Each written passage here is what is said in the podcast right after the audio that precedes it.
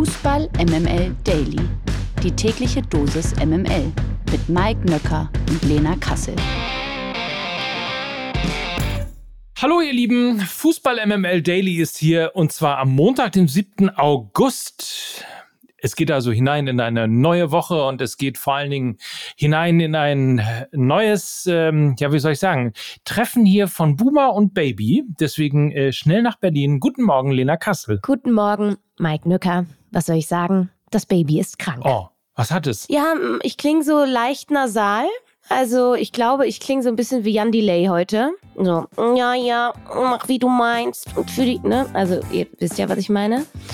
Ja. Und sonst kann ich so die Symptomlage noch nicht ganz beziffern, aber ich bin da so jemand, ich ähm, weiß ja dann jedes Mal vor einer Erkältung stehe ich wieder vor so einem leeren Blatt und mir hat man eigentlich äh, schon mal gesagt, was man dann machen soll, aber ich weiß es nicht und renne dann ganz verzweifelt zur Apotheke und kaufe für viel zu viel Geld Medikamente. Nicht, dass du Lanz geguckt hast und dir Genitalherpes zugezogen hast. Du. Also man ich weiß es ja nicht. du, man weiß es ja nicht, ne? Vor allen Dingen, ich saß ja auch mal auf dem Stuhl, ne? Who knows? Siehste, siehste. Vielleicht sind das die Spätfolgen, liebe so. Freunde.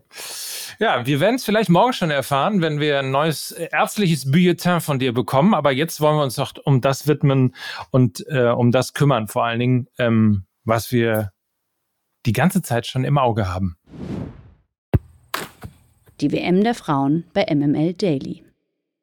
Am Wochenende wurden die ersten vier Achtelfinalpartien gespielt. Neben Spanien und Japan zogen auch die Niederlande und Schweden ins Viertelfinale ein. Für die Titelverteidigerinnen aus den USA ist das Turnier hingegen beendet. Die US-Girls mussten sich gegen Schweden nach Elfmeterschießen mit 4 zu 5 geschlagen geben. Südafrika verlor 0 zu 2 gegen die Niederlande. Mikes Norwegerinnen, das bin wohl ich, ne? Also meine Norwegerinnen müsste ich wohl sagen, äh, verloren ebenfalls und zwar deutlich mit 3 zu 1. Schiebung, das kann überhaupt nicht sein. Da muss, das muss ein Fehler sein, ein Tippfehler zumindest mal. Aber sie verloren gegen Japan. Wir haben ja schon am Freitag gehört, dass Japan ähm, dann vielleicht sogar einer der Top-Favoriten auf den Titel sein könnte. Und die Schweiz wurde gegen äh, Spanien, ich würde mal sagen, vom Platz gefegt. 1 zu 5 hieß es am Ende aus der Sicht der Schweizerinnen. Teilweise also deutliche Ergebnisse. Ähm, ja, die Frage eigentlich, ob sich da jetzt mehr oder weniger die Titel Favoriten abzeichnen? Ja, also bis auf das Schweden-USA-Spiel alles relativ klare Angelegenheiten, was das Ergebnis angeht. Gerade Japan und Spanien sind für mich, was Titelreife angeht, äh, richtig gut in Form. Top-Favorit, du hast es ja schon gesagt, ist weiterhin aber Japan, die nahezu makellos spielen. Also toller Ballvortrag nach vorne, richtig starke Arbeit, aber auch gegen den Ball nach hinten. Also das Gesamtpaket überzeugt mich da einfach am meisten, weil sie mehrere Spielelemente beherrschen, um unterschiedlichste Gegner zu schlagen. Auch Gegner, die vielleicht sogar nominell auf den einzelnen Positionen besser besetzt sind. Das hat man ja auch im Gruppenspiel gegen Spanien wiederum gesehen, dass sie, dass sie wirklich deutlich dominiert und auch deutlich gewonnen haben und zwar im Kollektiv. Und äh, da sind einige Parameter dabei, die Japan titelreif machen. Und sie müssen ja jetzt im Viertelfinale gegen Schweden ran, die zwar eine relativ souveräne Gruppenphase gespielt haben, mir im Achtelfinalspiel jetzt gegen die USA aber überhaupt nicht gefallen haben. Ähm, viel zu mutlos, unkreativ, wenig überzeugend. Also ich glaube, da werden die Japanerinnen große, große Vorteile gegenüber Schweden haben. Aber dann lass uns doch über das Spiel nochmal reden und vor allen Dingen über die USA nochmal reden. Ein überraschendes Aus. Unterm Strich aber ein verdientes Resultat für die Titelverteidigerin? Ja, ich glaube schon. Also der Spirit hat nicht richtig gepasst. Sie haben zwar einen besseren Auftritt äh, jetzt äh, gegen Schweden gezeigt als noch beim 0 zu 0 gegen Portugal, weil sie wirklich sehr, sehr viele Torchancen kreiert haben, sehr dominant und auch mit einem gewissen Selbstverständnis aufgetreten sind, wie man es eben von ihnen kennt. Aber der letzte Punch im letzten Drittel, die Konsequenz im Abschluss, das letzte Quäntchen Glück und auch ein bisschen vielleicht die letzte Überzeugung, das alles hat einfach gefehlt auch, glaube ich, weil Top-Torjägerin Alex Morgan nicht richtig treffsicher in diesem Turnier unterwegs war. Neben Lindsay Horan waren ähm, Trinity Rodman und Sophia Smith ähm, die prägenden Figuren in der Offensive bei der USA. Die sind aber allerdings noch sehr, sehr jung. Also das war ihr erstes großes Turnier. Sie sind beide noch nicht so mit diesem Selbstverständnis ähm, ausgestattet, als dass sie jede Chance da vorne verwerten. Und dazu kommt auch, dass mehrere dann erfahrene Spielerinnen und auch Leaderinnen im Team nicht in Topform waren. Also wie eben Megan Rapino. Und sie hatten auf dem Papier eigentlich eine gute Balance zwischen alt und jung. Ähm, aber sie haben es nicht geschafft, dass sowohl alt als auch jung gleichwertig auf dem gleichen Top-Niveau ist. Und ähm, das hat am Ende eben dazu geführt, dass die USA, wenn auch sehr, sehr knapp, weil es war ein sehr, sehr knappes Elfmeterschießen, ein fantastisches, schaut euch das nochmal an, das war wirklich höchst dramatisch, äh, dann irgendwie trotzdem am Ende verdient ausgeschieden sind, weil es in der Gesamtheit einfach nicht überzeugend war. Also dieses Ausscheiden im Turnier ist nicht wegen der Leistung gegen Schweden passiert, sondern bei den Spielen davor, wo sie es eben verpasst haben, sich eine Leichtigkeit für die KO-Phase zu erspielen. Und deshalb sind sie verdient raus. Heute steht um 9.30 Uhr das nächste Achtelfinale an. England trifft auf Nigeria und um 12.30 Uhr spielen die Gastgeberinnen aus Australien vor heimischem Publikum gegen Dänemark. Beide Spiele werden übrigens im ersten übertragen und äh, beide Spiele werden jetzt auch äh, mit einer Prognose versehen und zwar von Lena. Dass die überhaupt noch jemand hören möchte, ne? Ich, also aber gut, hast, jeder, hast du Angst? Wenn ich danach gefragt werde. Ja. Äh, also, ich sage, England kommt weiter. Und ich sage, dass Australien auch gegen Dänemark weiterkommt, weil Australien, schätze ich mal, Dänemark den Ball geben wird und Dänemark das eigentlich gerne andersrum hat. Und dann haben sie noch den Heimvorteil und hoffentlich eine wieder genesene Sam Kerr. Und dann kann es auch gegen Dänemark weitergehen, was ich persönlich sehr, sehr schön finde. Also, ich tippe auf England und Australien. So, und ähm, das bedeutet natürlich, nein, wir lassen das. Das bedeutet, Nigeria und Dänemark sind im Viertelfinale, ja. Unsere Frauen bei der WM. Nach dem enttäuschenden Vorrundenaus hat Bundestrainerin Martina Voss-Tecklenburg angekündigt, weiter im Amt bleiben zu wollen. Zitat, ich bin noch nie weggelaufen, wenn es schwierig wird. Deshalb habe ich weiter den festen Willen, mit allen Beteiligten die nächsten Schritte im deutschen Frauenfußball zu gehen. Sie kündigte eine, Zitat, leidenschaftliche und intensive Turnier Analyse an. Ähm, klingt ein bisschen nach weiter so. Hatten wir ja 2018 irgendwie mit Yogi Löw äh, auch so, auch nach einem Spiel gegen Südkorea. Das ist ja ein x-fach ähm, schon äh, rauf und runter erzählt worden.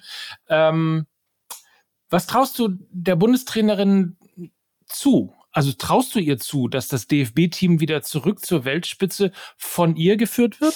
Also erstmal wurde mir persönlich jetzt auch schon viel zu schnell und viel zu früh ähm, von Seiten des DFB das Vertrauen in Richtung Martina Voss-Tecklenburg ausgesprochen. Also das hat der DFB-Präsident Neuendorf ja schon gesagt. Er steht komplett hinter der Bundestrainerin und das ja ohne nur ansatzweise eine tiefergehende Analyse gemacht zu haben, sich vielleicht auch mal externe Expertise einzuholen oder vielleicht auch interne. Also dafür ist ja noch viel zu wenig Zeit vergangen, als das hätte passieren können. Und das lässt mich schon ein wenig ratlos zurück, denn es gibt durchaus Angriffsfläche, die auch die Person Voss Tecklenburg treffen. Denn was die Kadernominierung im Vorfeld äh, betrifft, hatte die Nichtberücksichtigung einer Rechtsverteidigerin, einer weiteren Rechtsverteidigerin und mit Namen Maximiliane Rall vom FC Bayern München, habe ich ja schon angesprochen, äh, durchaus Fragen aufgeworfen. Dann hatte sie ja eigentlich auch noch eine andere Rechtsverteidigerin mitgenommen, äh, nämlich Kleinherne, die hat sie komplett gar nicht spielen lassen, sondern hat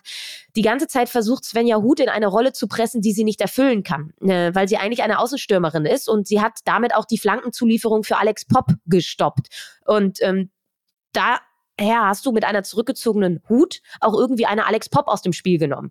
Dann fehlte mir auch ein weiterer spielerischer Ansatz, als nur Flanken auf Alexandra Pop oder Clara Bühle und Jule Brandt ins 1 gegen 1 zu schicken. Also da fehlte mir eine vielseitige Spielidee, um auch auf tiefer stehende Gegner zu reagieren, die ja allesamt in dieser Gruppe vertreten waren, was man ja aber auch im Vorfeld wusste, dass das so sein würde. Also es gibt einige Kritikpunkte an der Person Martina Voss-Tecklenburg. Deshalb finde ich das ausgesprochene Vertrauen jetzt ohne wirklich eine Analyse und Hintergrundgesprächen viel zu früh. Aber zur Wahrheit gehört auch, ähm, es gibt auch noch andere Faktoren, die dieses Turnier aus begünstigt haben. Also Verletzungsprobleme vor und während dem Turnier, deshalb wenig Eingespieltheit, gerade in der letzten Kette, dann auch irgendwie fehlendes Matchglück, ne? später Gegentreffer gegen Kolumbien, Lattentreffer und aberkanntes Tor gegen Südkorea. Äh, also sich nur auf die Trainerin einzuschießen, ist mir auch zu kurz. Aber man darf sie auf gar keinen Fall aus der Kritik nehmen. Fehlt jetzt eigentlich nur noch, ähm, dass Jule Brandt beispielsweise äh, ähm, zu lange Playstation gespielt hat äh, und, und Alex Pop vielleicht irgendwie ihre eigene Shisha mitgebracht hat. Dann wäre es eine Doublette quasi. Ja, es ist ja, ist ja noch ein bisschen. Also ich sage ja, Analyse ist ja noch nicht, noch nicht passiert. Vielleicht sind das dann die Elemente, die damit reinspielen. Who knows? Hat man, hat man Vos Decklenburg schon irgendwo an einer Laterne lehnen sehen? Wir werden es alles erfahren. Ich bin mir relativ sicher. Hey, it's Kaylee Cuoco for Priceline. Ready to go to your happy place for a happy price? Well, why didn't you say so? Just download the Priceline app right now and save up to 60% on hotels. So, whether it's Cousin Kevin's Kazoo concert in Kansas City, go Kevin, or Becky's Bachelorette Bash in Bermuda, you never have to miss a trip ever again. So, download the Priceline app today. Your savings are waiting. Go to your happy place for a happy price. Go to your happy price, Priceline. In der zweiten sieht man besser. Bislang ist die neue Saison der zweiten Liga die Saison der Ostseeklubs. Äh, ganz zur Freude von Mike Nöcker natürlich, ne? Sein Hansa Rostock, ne? Ja, ja. Ja es gibt nur einen Hansa Rostock. Es gibt nur Ja. einen Hansa Rostock. Wir kennen es, denn Hansa Rostock und Holstein Kiel konnten die ersten beiden Spiele gewinnen und haben nach dem zweiten Spieltag sechs Punkte auf dem Konto. Insbesondere Hansa Rostock ja, hat ein spektakuläres Wochenende hinter sich. Bis zur hundertsten Spielminute lag die Hansa mit 0 zu 1 bei Aufsteiger Elversberg zurück. Elversberg vergab sogar noch die Chance, per Elfmeter auf 2 zu 0 zu erhöhen. Die Quittung, äh, wie so oft, folgt dann ja aber prompt, als Rostocks Neuzugang Perea erst für den Ausgleich sorgte und anschließend noch in der 13. Minute der Nachspielzeit die Führung erzielte. Ein spätes Gegentor in der Nachspielzeit kassierte auch die Hertha im Heimspiel gegen Wien Wiesbaden. Tapfer sein, Kind, tapfer sein. Gegen Wien Wiesbaden mit 0 zu 1 verlor der Bundesliga-Absteiger gegen den Drittliga-Aufsteiger. Die Hertha hat nach zwei Spielen also noch keinen Punkt auf dem Konto. Auch der HSV kassierte gestern noch ein spätes Gegentor. Die Hamburger holten aber immerhin einen Punkt beim KSC. Hannover verspielte eine 2 zu 0 Führung in Nürnberg und fuhr ebenfalls nur mit einem Punkt zurück in den Norden. Die weiteren Ergebnisse Paderborn, Osnabrück 1 zu 1, Kiel gegen Fürth 2 zu 1, St. Pauli gegen Düsseldorf 0 zu 0, Schalke gegen Kaiserslautern 3 zu 0 und Magdeburg gegen Braunschweig 2 zu 1. Ich habe äh, auch was ganz Witziges, nur kurz, ein Nebensatz zur Hertha. Ich habe ähm, von Vorwärts Westend, ja, ganz toller Twitter-Account, ähm, Tommy Galigrü, der hat geschrieben, dass man mittlerweile denken könnte, dass Hertha eher ein Drittliga-Aufsteiger als ein Erstliga-Absteiger ist. Und ja, das lasse ich mal so stehen. Ah, In der kommenden Woche, ja, da setzt die zweite Liga dann aus. Dafür können wir uns auf die erste Runde des DFB-Pokals freuen. Es geht also wieder los. Gewinner des Tages. Das ist an diesem Morgen Ilkay Gündogan, der amtierende Champions League-Gewinner, ist nämlich zum ersten Mal Deutschlands Fußballer des Jahres. Er erhielt nach seiner Traumsaison mit Manchester City mit 198 Stimmen mehr als doppelt so viele wie der zweitplatzierte Niklas Füllkrug. Eine Auszeichnung, würde ich mal sagen, die er sich absolut verdient hat, oder? Voll. Ja. Voll. Punkt. Voll. Äh, Voll. Punkt. Also ja. Sehr überzeugend in jedwedem Wettbewerb, Champions League, Premier League. Ein stiller Leader, der sich nie öffentlich in den Vordergrund drängt. Ja, go for it. I'm fine. I'm fine too. Trainer des Jahres würde übrigens Union Berlins Coach Urs Fischer. Er lag mit 293 Stimmen weit vor Heidenheims Frank Schmidt und Vorjahressieger Christian Streich. Darüber wird zu reden sein. Obwohl die Bayern am Freitag ein Rekordangebot für Harry Kane abgegeben haben, gibt's immer noch keinen neuen Stand im Poker um den englischen Nationalstürmer. Gestern stand Kane im Testspiel gegen Donetsk in der Startelf der Spurs, schnürte einen Viererpack und wurde unter Standing Ovations ausgewechselt. Vor dem Wochenende soll das Angebot der Bayern auf über 100 Millionen Euro gestiegen sein. Mehrere Medien hatten außerdem darüber berichtet, dass dieses Angebot nur für einen gewissen Zeitraum gültig wäre. Tottenham-Boss Daniel Levy machte allerdings keine Anstalten, auf dieses Angebot zu reagieren. Bis spätestens Samstag fordert Kane wohl Klarheit um seine Zukunft, da Tottenham dann in der Premier League loslegt. In der Woche könnte es also nochmal richtig heiß hergehen. Wir bleiben selbstverständlich dran und melden uns, sobald es etwas zu vermelden gibt. Ist ja klar. Dann Deals. Anders als der FC Bayern hat Manchester United den Transfer seines Wunschspielers fix machen können. Stürmer Rasmus Höjund wechselt für über 70 Millionen Euro von Atalanta Bergamo nach Manchester. Inklusive Boni kann die Summe noch auf über 80 Millionen Euro ansteigen. Der 20-jährige Stürmer wechselte erst im vergangenen Sommer von Sturm Graz zu Atalanta. In der vergangenen Spielzeit erzielte er neun Tore für die Italiener. Außerdem steuerte er vier Vorlagen bei. So, über 80 Millionen Euro. Da sind wir bei der nächsten Hammersumme. Ähm, gerechtfertigt? Ja, nein? Vielleicht? Ich weiß nicht. Was meinst du? Äh, ja, solche Stürmertypen wie Heulund, die findest du, äh, würde ich sagen, selten bis gar nicht. Robust, abschlussstark, technisch trotzdem unfassbar beschlagen, gutes Tempo, gilt so ein bisschen als der neue Erling Haaland, auch Linksfuß, 1,91 groß, dynamisch ohne Ende. Er gilt auch so ein bisschen als weltbester Stürmer des Jahrgangs 2003, ist ja erst 20 Jahre alt. Und ich sag mal so, also er bringt alles mit, um einer der ganz, ganz, ganz, ganz Großen zu werden. Er hatte aber jetzt auch nur eine richtig gute Saison bei Atalanta Bergamo. 32 Spiele, 9 Tore, 4 Assists. Ähm, davor hat er halt in Dänemark gespielt und war mal zu Sturm Graz ausgeliehen. Also so richtig, richtig, richtig viel vorzuweisen hat er noch nicht. Und ich habe dementsprechend ein bisschen Martin Oedegaard-Vibes, äh, der ja auch als Riesentalent 2021 von Real Sociedad für 45 Millionen Euro zu Real Madrid gegangen ist und die Erwartungen schlichtweg nicht erfüllen konnte, weil er eben zu jung und der Druck zu hoch war. Gerade wenn so viel Geld auf den Tisch gelegt wurde. Ähm, Oedegaard performt erst jetzt drei Jahre später bei Arsenal und kann endlich freier aufspielen. Ich hoffe, das bleibt heul und erspart. Ein Spieler, auf den man sich qua seines Potenzials extrem freuen kann, weil er besonders ist. Und ich glaube, jetzt wird er endlich der breiten Öffentlichkeit vorgestellt. Die Insider und auch viele ExpertInnen reden schon seit Monaten von nichts anderem mehr als von diesem Stürmer. Manch einer hätte ihn sogar gerne bei den Bayern gesehen. Jetzt geht's nach Manchester. Und ich sag mal so, mit, mit Anthony und Rashford vorne könnte das eine richtig geile Offensivreihe werden. Dahinter dann ja im Mittelfeld Casemiro, Fernandes, Mason Mount, also Manchester United sollte man auf dem Zettel haben. Die machen richtig viel richtig auf dem Transfermarkt, glaube ich. Ja. Richtig viel richtig, glaube ich. Ja. Hier gibt Gut. es, ja, also ich kann ja, die Leute tun ja immer so, als würde ich, wenn ich was sage, als, als würde das zu 100 Prozent immer stimmen. Ich sage ja nur meine Meinung, ja, deshalb, äh, ich weiche das mittlerweile immer so ein bisschen auf. Im Internet schreibt man dann in my opinion, ja, damit man ja keinen angreift. Also in my opinion könnte Imo, Imo könnte Manchester United eine ganz gute Saison spielen. Punkt. Jetzt greifen wir nochmal in ein etwas kleineres Regal. Der VfL Bochum trennt sich nämlich von Gerrit Holtmann.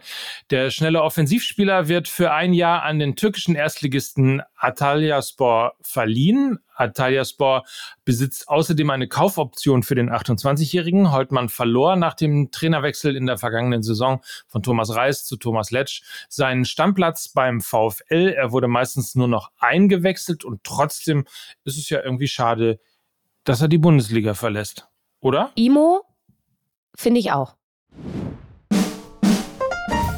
Was macht eigentlich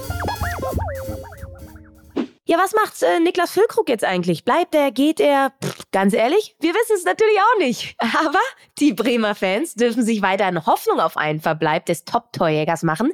Die Veteraner bestätigten am Wochenende nämlich, dass Füllkrug Teil des Mannschaftsrats bleibt und sogar zum Vizekapitän aufsteigt. So, so. Und trotzdem sind die Vertragsverhandlungen mit Füllkrug weiterhin schwierig. Mittlerweile soll sich übrigens auch Tottenham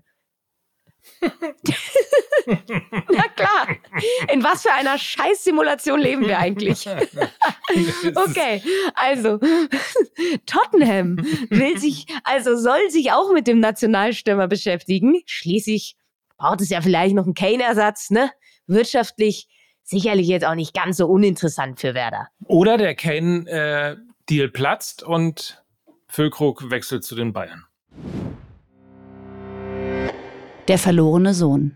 Das freut mich aber für Ansgar Brinkmann. Er wird nämlich Trainer von Maccabi Deutschland. Der ehemalige Profi soll die deutsch-jüdischen Fußballer zum Erfolg bei der Maccabia 2025 in Israel führen. Brinkmann soll in den kommenden zwei Jahren mit seinem Team die besten jüdischen Fußballer Deutschlands finden, um wieder in die Erfolgsspur zurückzukehren. Der Vereinspräsident sprach nach der Verpflichtung des neuen Trainers von nichts Geringerem als einem Coup des Jahres. Da hat er sicher recht. Ansgar Brinkmann hat den schönsten Satz gesagt, der je im Fußball gesagt wurde. Was heißt Satz? Es ist ein kurzer Satz, aber ja, er hat gesagt, die Straße holt sich den Fußball zurück und ich liebe das. Absolut. Und er hat noch viel mehr gesagt, aber das würde jetzt hier den Rahmen sprengen. Auf jeden Fall herzliche Grüße, Ansgar. Ich freue mich für dich. In diesem Sinne, musst du jetzt genesen von, von was auch immer du dir geholt hast? Das, also, dass du alleine den Begriff Genitalherpes in diesen Podcast gebracht hast. Das, wär, das werde ich dir nicht verzeihen. Und das ja. werden dir auch ganz viele Ach, da draußen komm. nicht verzeihen. Das, Ach komm. Ja, das ist schon, das ist, weißt du, ganz ehrlich, Mike, wir haben Montag. Da will niemand, also, also an einem Montag in Berlin, will niemand ja. über Genitalherpes nachdenken. Das kann ich, ich weiß, sagen. Ich weiß. Jetzt hast du es übrigens schon dreimal gesagt. Okay, vielleicht Leute. Ja, ja, vielleicht kannst du ja auch mal Maischberger gucken und äh, gucken, was du dir dann holst. Wir wünschen euch einen schönen Tag. Es tut Auf jeden leid. Fall. Morgen mit weniger Genitalherpes und wieder mit mehr Expertise und das und dafür stehen wir mit unserem Namen. Das möchte so ich jetzt auch es. mal sagen. So ist es. Und unsere Namen sind Mike Nöcker und Lena Kassel für Fußball MML. Tschüss. Tschüss. Weniger Genitalherpes, mehr Expertise. Dafür stehen so. wir mit unserem Namen. Alter. Dieser Podcast wird produziert von Podstars bei OMR.